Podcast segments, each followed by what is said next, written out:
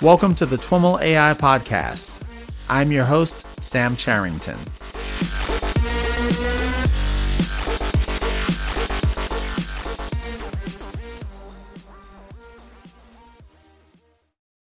All right, everyone. I am here with Francisco Weber. Francisco is CEO and co founder at Cortical.io.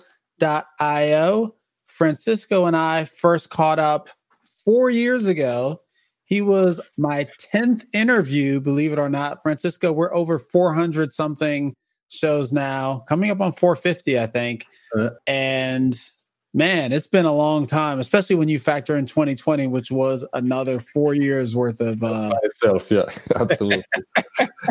How are you? Yeah, fine, thanks. So much better than the situation, sort of. So I am one of the lucky ones. So Hello and thanks for having me once again. I'm super excited to be here again. Uh, was a as I'm told from friends who listened uh, to the to our first co-production, they said it's uh, quite legendary by now. So nice. Uh, looking forward for today. Yeah, I think it remains one of our most popular shows. Certainly in the the year that it came out or the year after, it was a very popular show, and I certainly learned a ton and I expect to learn a ton now. Before we get too far in, it's been a while. It'd be great to have you, you know, share a little bit about your background. We can refer mm-hmm. folks to the older mm-hmm. interview in the show notes, but, you know, maybe let's start with uh, an overview of your background.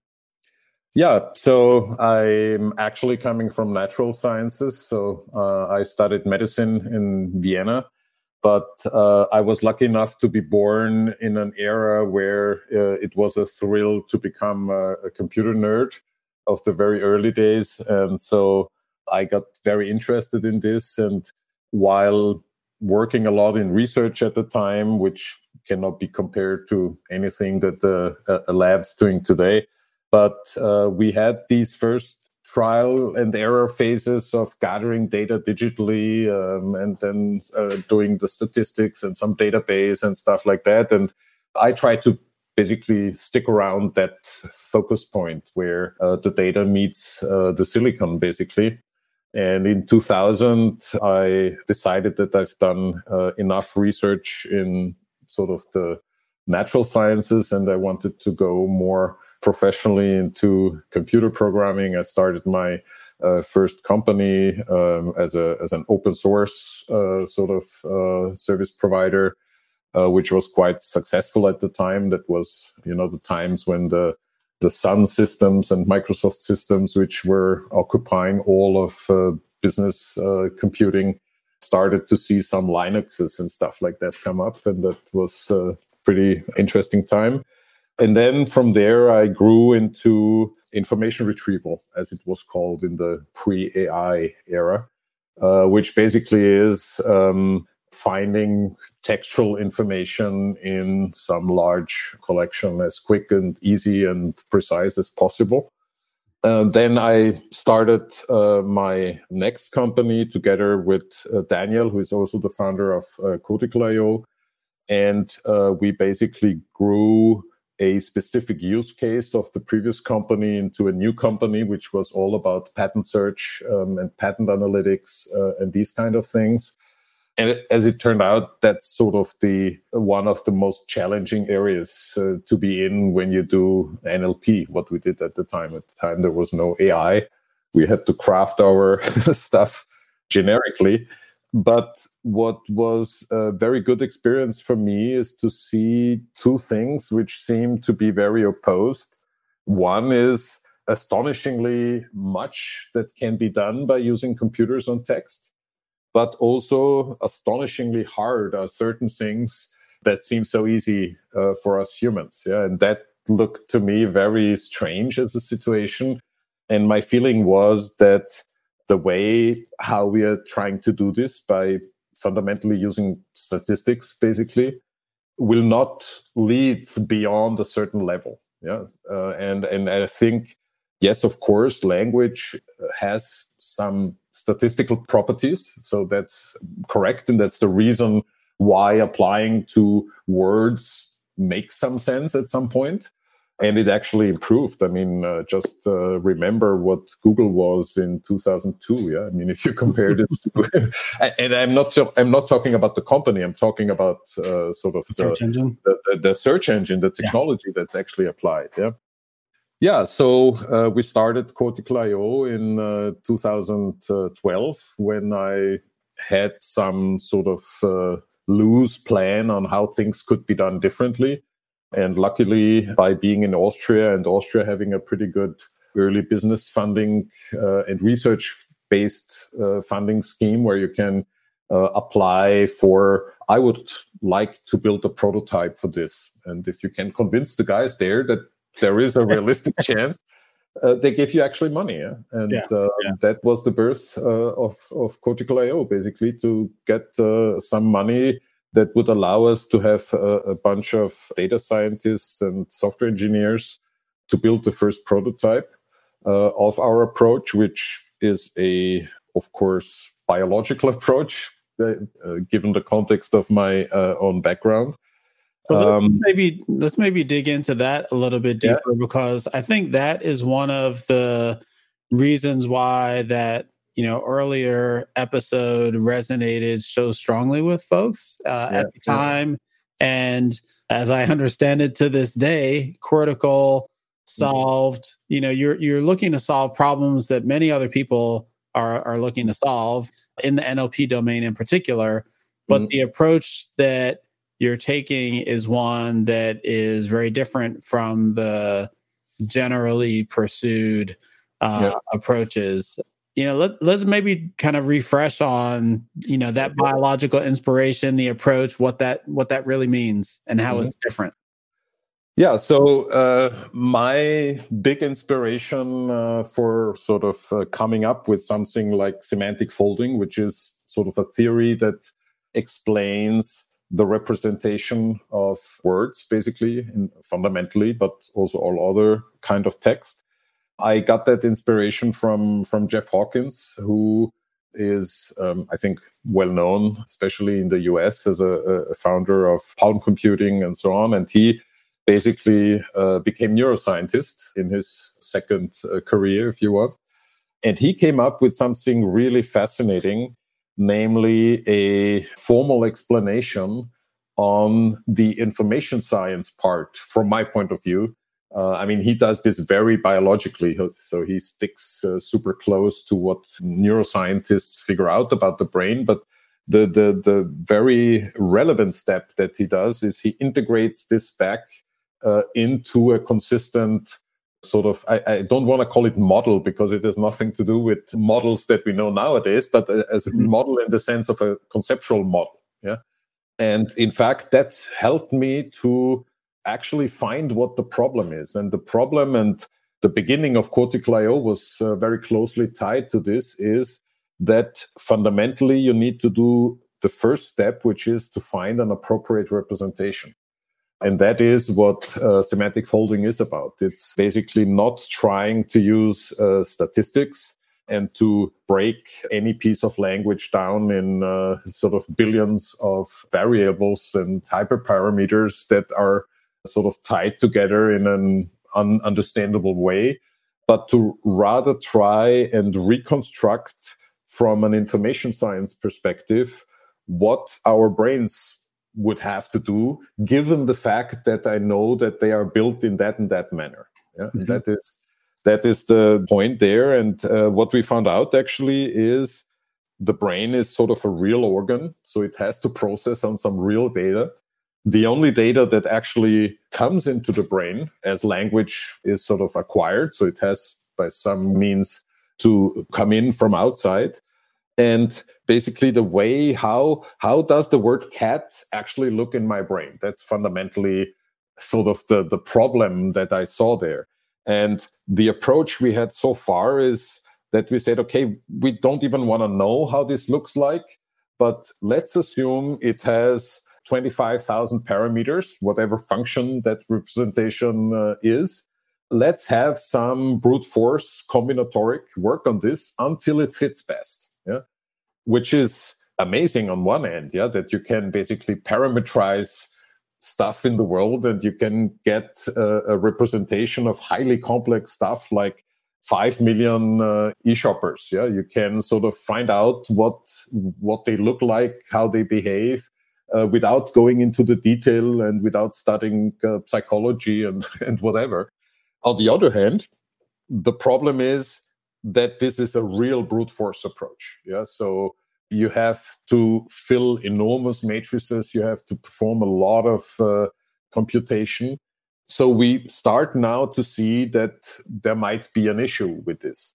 So the way how we do this is basically that we drop the concept of a sort of uh, floating point uh, representation. That's the first thing to do because there are definitely no floating points anywhere close to neurons because uh, they can barely switch on and off. Yeah, so if you want to do them, have them do uh, floating points uh, that won't work. So, in the end, um, from today's perspective, I would say uh, we replace statistics and floating points with basically set theory and uh, geometry. Yeah. So, very basic, sort of, um, in terms of calculus, very basic mathematical uh, ways of doing this. Um, so, what we basically do is that we try to find a representation for textual content. So we call these representation fingerprints, and they are like bitmaps, basically. And the interesting thing, I mean, it sounds simple, but in the end, if you think it through, you will find out it's quite tricky. If you have bitmaps, let's say 100 times 100 in, in square, and you now throw in, let's say, 200 dots in this bitmap, the rest is uh, white what you need is a function that renders any given word in a bitmap such that words that are similar render into similar bitmaps. Yeah. So as I said, this sounds easy, but if if you want to do this uh, for all words in a language, yeah, uh, it's pretty tricky. And the other thing is that based on what Jeff Hawkins found in his sort of uh, uh neuroscience based approach, is that sparsity seems to be an extremely important aspect. So you have two things you have a lot of neurons, and only a very small fraction of them is active at any given time. And that mm-hmm. seems to be key. And this is completely opposite to the way how we do deep learning, where we operate basically on, on dense data structures only. Yeah. Yeah. Um, and and and so by bringing these aspects together and by saying for rendering uh, the data properly, what you need to have is what I call semantic grounding. So the variable that you have, the representational vector sort of that you have, has to bind to something real. Yeah. And again, in the statistical world, there is nothing is real. It's all only secondary information being derived from the real thing. Uh, but there is, in the end, at the very bottom, sort of of the of the uh, chain, there is nothing real attached to it and that has a lot of consequences yeah that uh, for example the, all these problems today we have with bias in models and stuff like that is fundamentally tied to the fact that all of our models are only tied to the data that they have been generated of but they are not tied to the actual reality that this data actually sort of represents itself yeah? mm-hmm. so a lot of um, sort of conceptual constraints in this. And we have developed a technology that allows you to sort of simulate the way how the brain acquires information through language. We do this by listening, by reading uh, other people's mentions. Uh, and technically, we implement this by crafting a reference corpus. Yeah, so that's a collection of all the documents that contain all the stuff that we know our new brain to know about.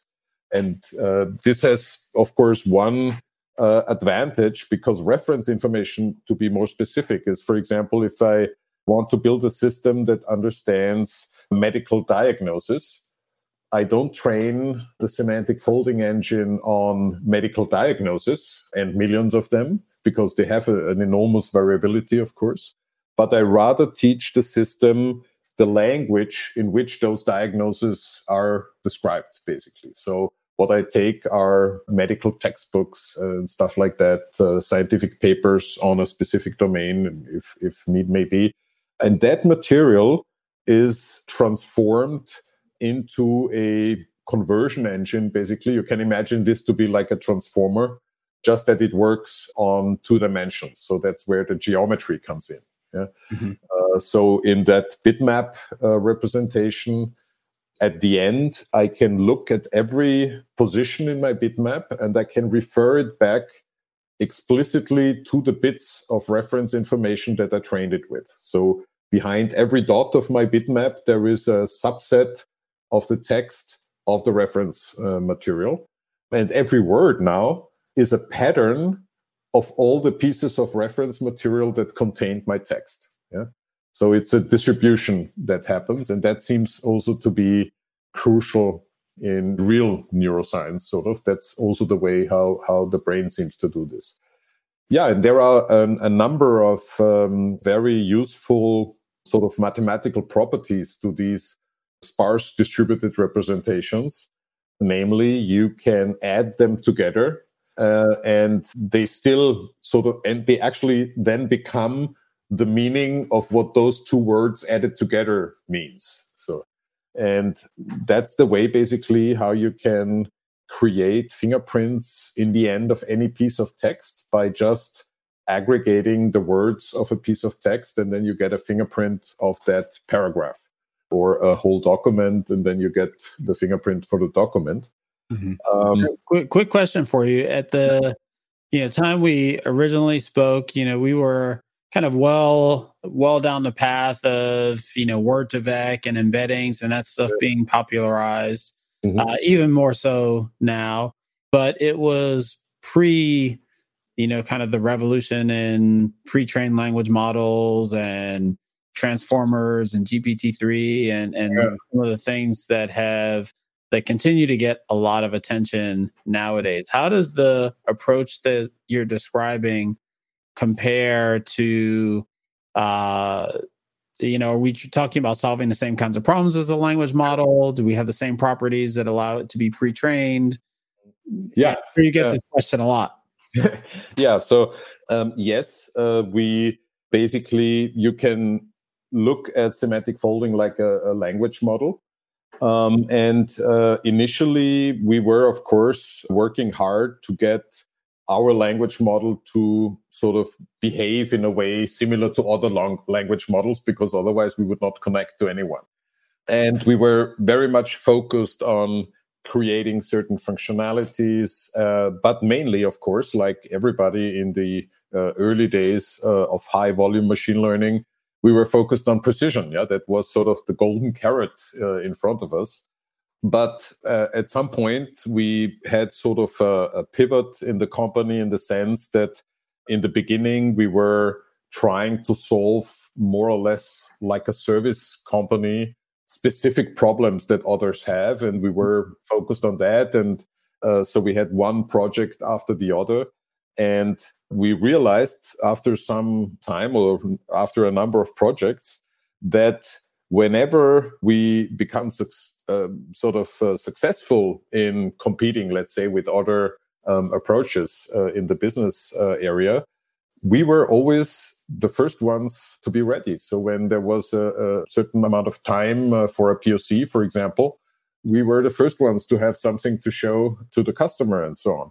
And in the beginning, I did not pay so much attention. I just said, okay, we seem to be uh, more efficient or whatever. I don't know. But then I found out the big difference is, um, and I have to say, I might also not have understood it completely at the time because I was, of course, very much focused on our own technology and only just very superficially in these first years being able to follow what all the others were doing. So as I was working in a in a very different way, it was not natural for me to read uh, papers about deep learning because those were not my problems I had to solve and stuff like that. And only over time I, I started to also sort of uh, fully grasp sort of the extent of, of deep learning, for example, or transformer models and, and, and all of this. So over time, what I realized is that uh, in principle, our strength is uh, not so much to be measured as precision because in the real world you have things like uh, humans doing annotations with barely 60% precision yeah so okay. And and when i have a customer uh, who sort of asks me and and and your system is 99% uh, uh, precise and i say okay if you create a 99% uh, precise training material plus evaluation framework that's fine with me. Uh, no, so we found out that it's in fact uh, the efficiency that's the business factor that uh, uh, is actually helping.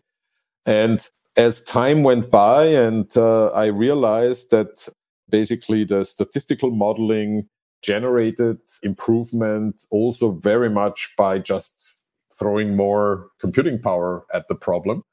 And so I, I saw sort of a, a problem grow there. Yeah and uh, so we, when we did our pivot, as I said, away from being more service oriented, even I would say a little bit researchy company, you know, looking for thrilling projects uh, with customers and stuff. We switched over and we said, no, we, in order to properly scale, we should uh, become a product company and we should uh, sort of package some of our functionalities in a way that we can literally sell them. So that's how we started in the end, the goal became more ambitious because we said, okay, look, we need so much less data because having semantically grounded representations, a handful of examples typically is enough for the system to pick up the characteristics. Yeah. Because there is not only 0.01% of the data that contains semantic payload, 20% uh, is the payload that we have here. And uh, in fact, as, as we saw many, many times in, in practice, when we were in a, in a more competitive uh, situation, we basically grow models of, let's say, same quality uh, like all the others by using thousand time or 10,000 time less uh, training data. And uh, we have been sort of refining this. And uh, in the end, we came up with the first product that is used in contract analytics. So it's it's, it's contract intelligence, sort of the topic, uh, and also the name uh, of the product, which is about reading and understanding uh, business contracts and extracting information in a structured way. But before we jump into the contract yeah. piece, what was the that factor in terms of the amount of data, uh, the data efficiency of this approach? Yeah. So, for example, our standard uh, English language model is trained with something like uh, maybe 100 gigabytes or so of text. That gives it a strength as if you would throw BERT at it with uh, the Google corpus. Uh, so the other thing is, of course, uh, a small corpus like that uh, is computed in two hours or three hours on a on a laptop. Yeah. So that's the other thing. By the way, I didn't uh, mention our fingerprints um, are actually a Boolean. So when we train, as I said, we are not using uh, floating points at that level and so on. And that whole approach of pre processing the data in a way that the semantics of the domain is basically in the geometry of the topology of the fingerprint. Yeah, so that's why I made the the, the statement before when I said we are using uh, set theory so a certain piece of reference text is part of my collection or it's not. If it's part of my collection, somewhere in my fingerprint is a corresponding dot for it. Yeah, so there is a, a very clear direct link uh, from the root data to the actual representation. And the position that dot has versus all the other dots, so the, the topology of that uh, space, yeah. Uh, the geometry, if you want, of that uh, patterns that you get, that contains the knowledge of the world which I'm using the language of. Yeah. Mm-hmm. So that uh, basically, and that is super easy to compute for for for a computer. I don't even uh, need a GPU for that precisely. Yeah. Again, kind of in, in recent months, GPT three has gotten a ton of uh, attention sounds mm-hmm. you're able to do similar things. Uh, do you compare them directly and, kind of compare their performance, or Are you convincing uh, that like what you're doing is you know equally performant but much more efficient, or are there is the trade off space more nuanced? Well, I mean, the it, I think it cannot be directly compared because in principle, GPT-3 by itself is not doing anything. Yeah, it's just you type something in and you get something out. Yeah, mm. but that's not a business system that sort of uh, is supposed to do something specific. I mean, we have all seen uh, a whole bunch of uh, really impressive tricks. Yeah, where you type in, you say, "What does uh, cat mean in French?" and it tells you in French. Yeah, but uh, if you say, "What is coffee machine in French?" you might get something wrong you don't know it yeah? Mm-hmm. so it's it, that, and that's not the kind of technology that you can use as such in a business environment yeah? You can define but, some you can define some kind of benchmark based on you know that's representative of the type of some class of problems and compare directly the performance against a, a benchmark. If, if you happen to have enough material to train it that that's the problem yeah and I think uh, if you uh, need to create a system that knows about automotive in, uh, industry in Czech, I'm pretty sure that that data set doesn't exist. Yeah, so there is no data out there of that size about using the Czech language for describing the automotive um, industry, mm-hmm. and so that that's a, a, problem, so to say, because in order to provide um, a solution I need to have to create something uh, concrete. And with GPT-3, we are using the advantage that we use English. Uh, it's the most sort of common language. Most of the material by now, at least modern material, I would suppose, is English and so on. The other thing is nobody is exactly sure what GPT-3 has in its belly. so um, uh, you cannot check uh, sort of billion page crawls uh, on on the internet and uh, I, I, don't even want to know what what it all crawled for learning what learned yeah mm-hmm. so again i think it's a very powerful demonstration of what you can do with with statistics in terms of language but it doesn't actually get us anywhere closer to getting the problem fixed that a customer wants to filter out complaints uh, of uh, his customers out of emails yeah and he wants to do this in uh, 10 languages because it's an international company yeah mm-hmm. that's not something you're going to solve uh, at least somewhere near uh, with gpt-3 yeah? yeah? and the point is uh, and i have even not even not started to speak about efficiency yeah? because if one training cycle gpt-3 model costs i don't know i've heard lots of numbers, but let's say $5 million. Yeah. I mean, you have crafted models, I have crafted models. You know how often you need to sort of uh, chew them and, and, yeah. and recalculate them. Uh, come on, who's going to pay 5 million every, every round? Yeah. And that is already assuming the data is there to do this. So I think for practical reasons, it's just not fully usable. I mean, there will be at some point, there will be business cases where what GPT-3 is able to do can be helpful. But look, if I make an allegory, uh, it's a bit uh, going with a sailing ship. You know, it can be a big sailing ship, but in the end, you have to go where the wind goes. Yeah, it's not you who says. Uh, and what we are building is a motorboat. Yeah, so that you say, I want to go there, and you steer there, and you steer there at the speed that you want, that you or you can afford. And that is, I think, the the crucial point uh, for applying AI to business in the same way as we have applied Microsoft Word to writing uh, text in the business. Yeah. So this yeah. at some point this has to become the normal thing. Yeah. Uh, I mean, I grew up in a time when uh, every phone had a cable attached to it. Yeah. So you see just the distance that we make as we as we progress.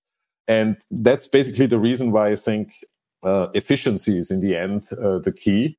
Because let's be honest any or most of nowadays algorithm are in my opinion theoretically able to do the job.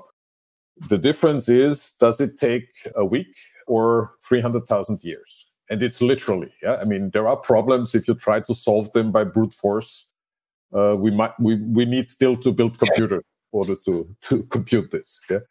Um, and that is the problem with combinatorics. Uh, if you sort of if you work in a in a too sort of uh, loose or flat pattern, you end up with huge combinatorics and very quickly achieve uh, the level where yeah basically it, it's interesting doing certain things, but it definitely is not um, sort of commercially viable. Mm-hmm, mm-hmm. And so that kind of brings us to this the shift that you've made uh, in your business to go after uh, a specific application area, and it sounds like that is contract intelligence for lawyers and law firms. And uh, what's I mean, the specific problem there?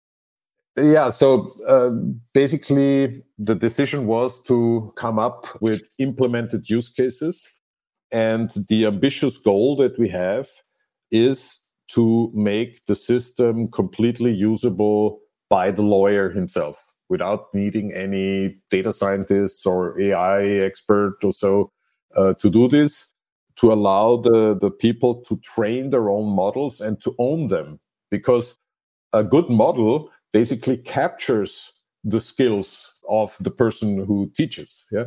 So in some degree, I mean, there is no legislation around this yet, but that's sort of i regard this as the intellectual property of the expert who took the time and the effort to actually train an ai to do something he should own. Uh, it's his child yeah or her child of course.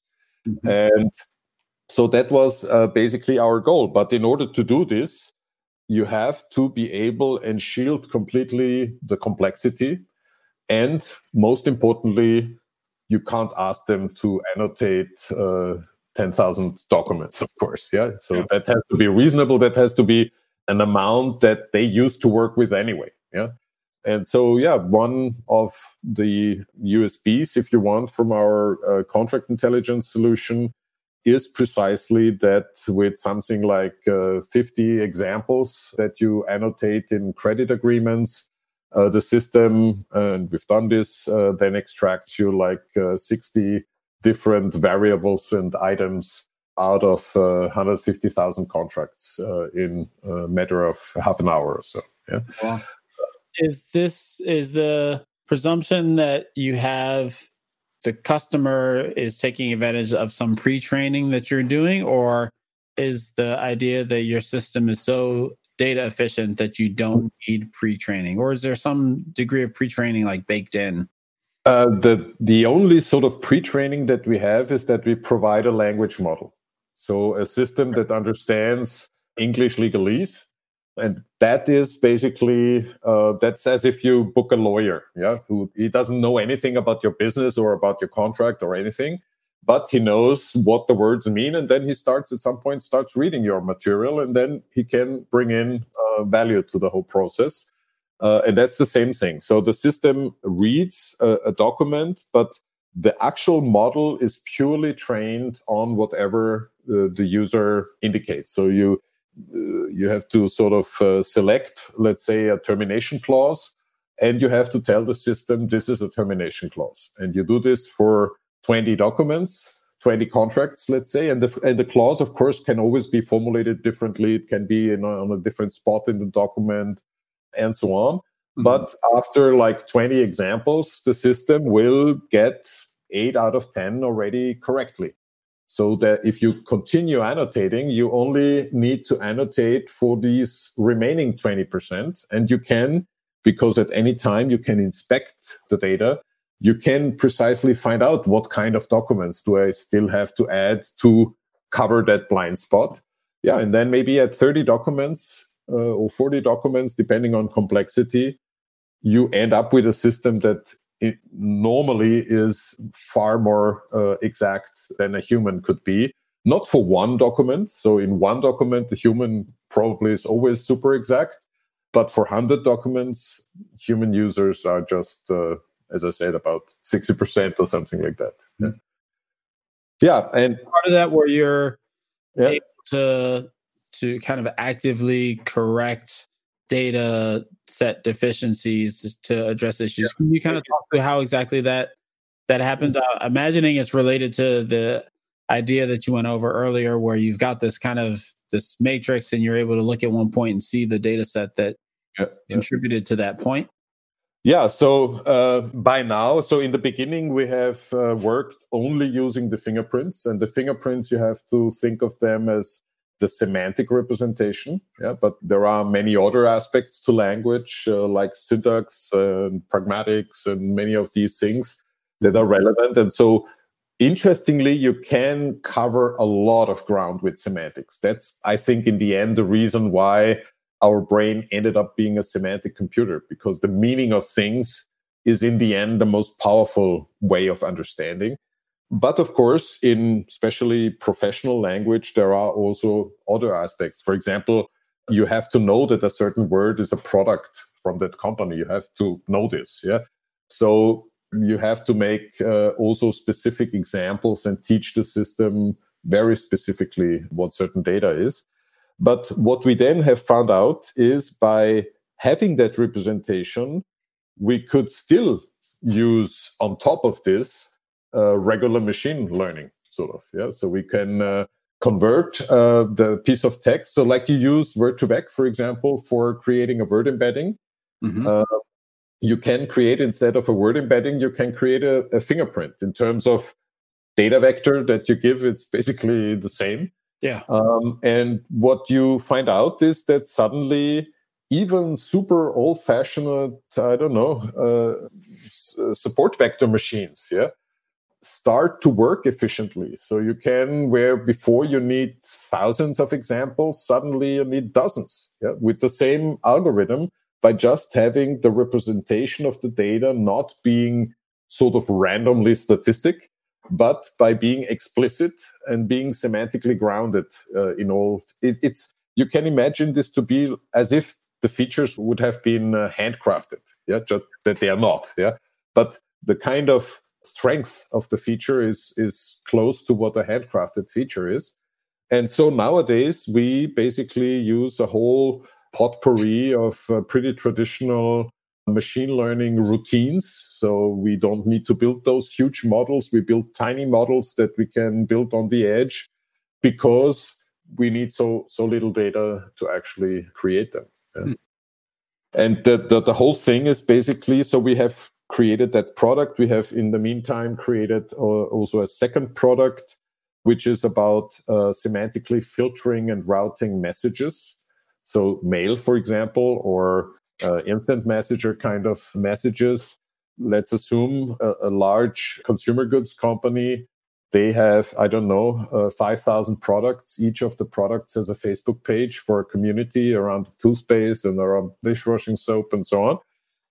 And they have to monitor, of course, that they comply sort of uh, yeah they don't start cursing or whatever on the on the facebook page so they have to monitor this and today they do this by having uh, lots and lots and lots of people. I mean, I keep forgetting, but I think Facebook, for example, they use thousands of people to just monitor the content oh, yeah. uh, of, of, the site. Yeah.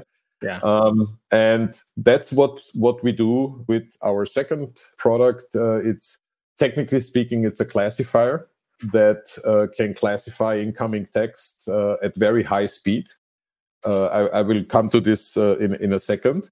But again, the thing is, you train this classifier with 300 examples. You show it 300 examples of customer claims, let's say, or technical questions, or this or that. You give it a couple of hundred examples, and the system is able to separate it even more sort of in any language. Yeah, so it's not limited to one language where we happen to have a language model. This can be trained on basically any language. Yeah.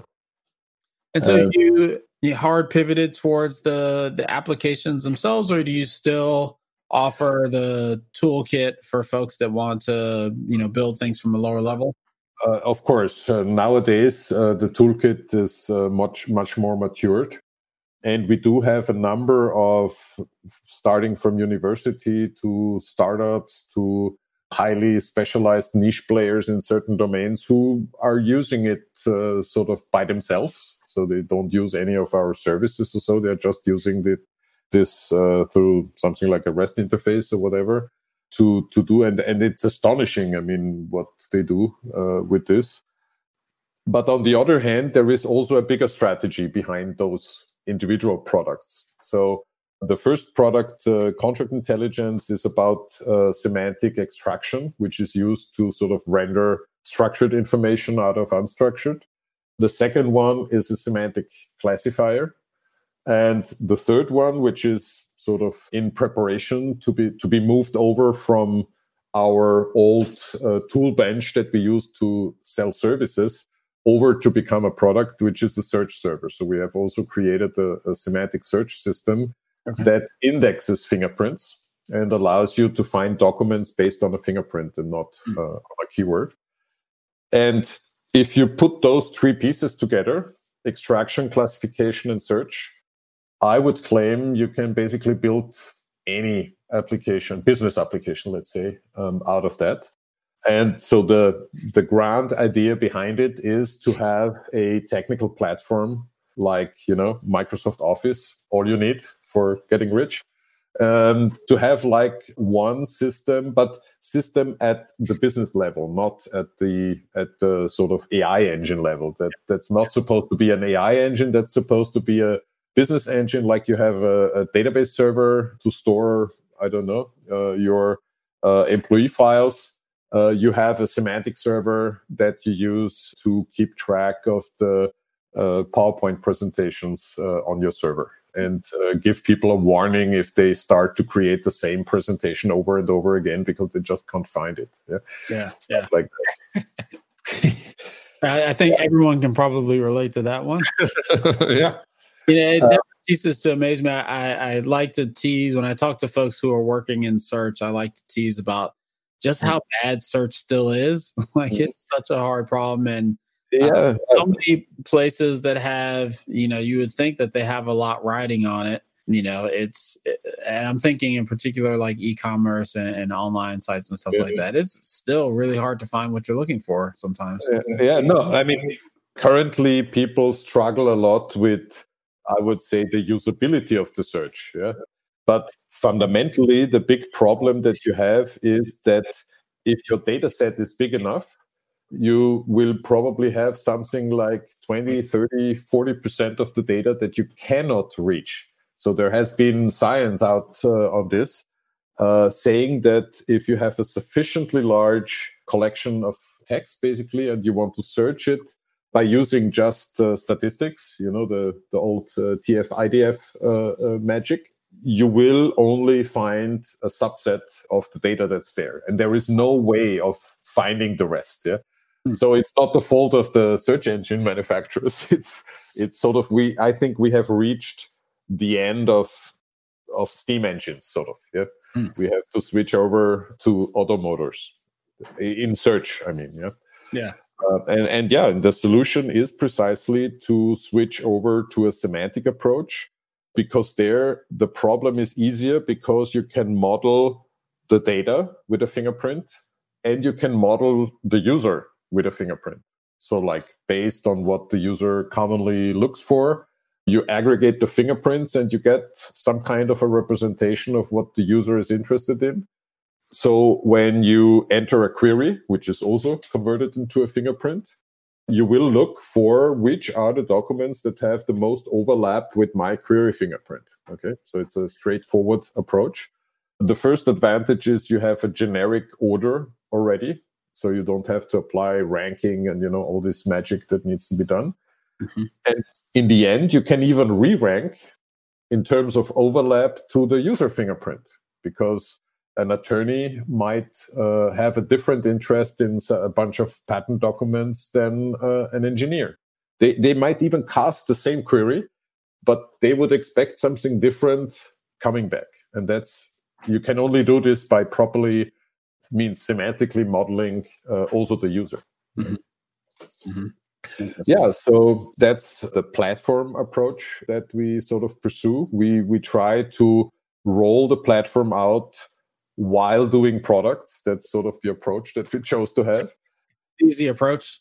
Uh, yeah, but on the other hand, it makes sure that you only create uh, relevant stuff. Yeah, I mean, yeah. just ask a bunch of engineer engineers to solve a problem, and you get the solution maybe, but you also get so much irrelevant stuff yeah. that uh, yeah you're relevant in a business sense of course yeah yeah. Yeah and as if that wouldn't be enough we have uh, even started yet another angle to this because we have also started to work in the hardware space. Oh really? Uh, yeah so initially there was some research done and we at some point found out okay FPGAs are actually the kind of hardware that we need for our stuff. It, it's a, a, piece of hardware that I can uh, super flexibly uh, configure and I can make it work on bits uh, and I can work on so many bits in parallel as there are in the chip. Yeah, so this is basically the hardware for our approach. And is this is the idea to make the FPGA into like a fingerprint chip for these? Exactly. So, so so all the uh, remaining uh, consuming computations that we do and i mean the computations we do are sometimes consuming as i found out i have to say uh, as we as we went because we are always hitting the bottleneck of the von neumann machine. Every piece of data has to go through that data bus yeah? But in reality if i do an overlap of two fingerprints all the bits can calculate their own overlap. Yeah, I don't need to have a central processor doing this. And so the idea is basically to create computing memory, if you want, to get rid of the processor as a whole. And we have um, developed uh, two years ago a prototype which was based on our search engine. And uh, the speciality of the so the the search the reverse index you would say for a normal search engine was running on on a Xilinx Alveo board, doing the the same thing in hardware. And the nice thing is that we could reduce it uh, sort of mathematically to the problem: how fast can you read out the memory uh, that's attached to the chip? Yeah. That's basically the only current uh, limit. But the big gain actually that you get is you get a search engine that does not become slower when you have more documents. It's a search engine. You have to add, if you have more documents, you add more cards, uh, but you remain in this sort of uh, three clock cycle find uh, mechanism. And that's, of course, another kind of efficiency that you need uh, in practice if you want to sort of uh, make large um, large implementations. Yeah. Awesome, awesome. Well, it sounds like you've made a ton of progress over the past yeah. years now. yeah, yeah. So we haven't been lazy. uh-huh. Yeah. So um, currently we are sort of um, getting forward. Uh, so, by the way, we have also partnered with Xilinx uh, in the meantime. So okay. Uh, that helped a lot because uh, they are sort of industry leaders and they're super well connected in uh, the whole Bay Area and so on. So that uh, helped us, of course, uh, getting well known and uh, also have to say, you know, for a small company, uh, even in that case, a small foreign company, you have also to sort of get people believe in you. And so if, if uh-huh. they see that you have more and more uh, big friends, then they, yeah. they, they, they rather tend to believe. Yeah. I had an interesting conversation. This this was years ago. A uh, long time listener of the show we were talking about uh, at one of our first events uh, an ai summit that uh, he attended we are just talking about all the different things that he like heard on the show and went mm-hmm. and tried out. And one of the things was the cortical product. And he did this proof of concept at his company where they do an employee survey and they wanted to mm-hmm. try to find the interesting bits of this employee survey and kind of do sentiment. And they used to spend, you know, weeks collecting this data and then pouring over it to come up with anecdotes. And I think he built some kind of sentiment analysis thing or some kind of tool using uh, the the cortical toolkit. Uh, the public API, yeah. Okay, cool. Yeah, yeah, he was impressed with how quick it was to get something up and running yeah that's that's the whole point. That's what you need. You need something that allows you to make a, a, a quick uh, experiment see if that's applicable to a certain problem. And if you see it's applicable you have just to redo the same thing with all the data with all the you know but yeah. uh, uh, and and you can get uh, within a couple of days uh, you can get things uh, up and going. That's and that's where sort of the focus uh, right now uh, lies basically is working in things like uh, the, the, the workflows that are needed for people to properly work with this and and and also to automate all of the data pre-processing that might uh, come along. I mean you you would not believe. I mean we have been really doing uh, hardcore machine learning for years and then we end up with scratching our heads on some pdf data and how to properly read it out yeah? yeah, because that's what you need well the real world is messy and that's yeah yeah, yeah. hard yeah, absolutely. Are there any you know resources you know new or otherwise for you know folks that want to dig into this kind of fingerprinting and semantic folding? I almost uh, don't want you to say because part of you know i've always had this theory that your first episode was so popular because people would listen to it two three four times to try to really wrap their heads around folding and what it means. Uh, so i uh. shouldn't ask you for resources so that folks can do the same thing here. No but i would yeah, so we are currently recrafting our uh, public access because one of the biggest problems uh, we had is that we are still tiny. So we are 32 people uh, still, uh, scattered um, over two continents. Uh, so that the problem was that uh, we had a hard time uh, keeping up the demo resources with what actually the, the state of the art we had actually internally available. So recently we have uh, switched gears for now. Uh, so that when people approach us and they say they would like to try out this or that, uh, we try to enable them individually to do this. But I have this uh, plan for 21 now to uh, make a new state of the art, publicly accessible gateway available. And then it will be, of course, much richer with uh, uh, many of the functionalities uh, that we have uh, added in the meantime. Cool. Uh, other than that, I mean, just try me, drop me an email or so. I always, especially, and I mean, people come up really with cool stuff. You can't imagine that they work on and so it's so fascinating i i, I love sort of uh, trying to uh, not only sort of give them the technology but also to sort of brainstorm a little bit on how this could be because you have to think slightly differently if you if your word consists of fingerprints it's a bit different than if it uh, consists of tensors right. so uh, you have to have a different kind of uh, look at things mm-hmm. Uh, but as i said i mean the fact that we also use traditional machine learning now, uh, depending on the use case, of course, but we, we do on a, on a regular basis. But we use our own representation to train a transformer model, for example. Yeah, that brings in completely new uh, sort of perspectives um, into it. Awesome. Awesome. Well, Francisco, it was wonderful catching up with you it, it was overdue probably, uh, but it's great to to get an update on you and the company and what you're up to. And uh, wish you you know continued best in 21. And let me know when the new docs come out. Uh, absolutely. So thanks a lot again for having me. It was a, a big pleasure. And yeah, I will continue listening to your podcast. awesome. Awesome. Thank you. Okay. Bye. All right, everyone, that's our show for today. To learn more about today's guest or the topics mentioned in this interview, visit twimlai.com. Of course, if you like what you hear on the podcast, please subscribe, rate, and review the show on your favorite podcatcher. Thanks so much for listening, and catch you next time.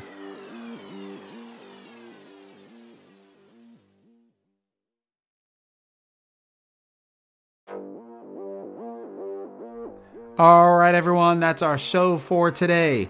To learn more about today's guest or the topics mentioned in this interview, visit twimlai.com. Of course, if you like what you hear on the podcast, please subscribe, rate, and review the show on your favorite podcatcher. Thanks so much for listening, and catch you next time.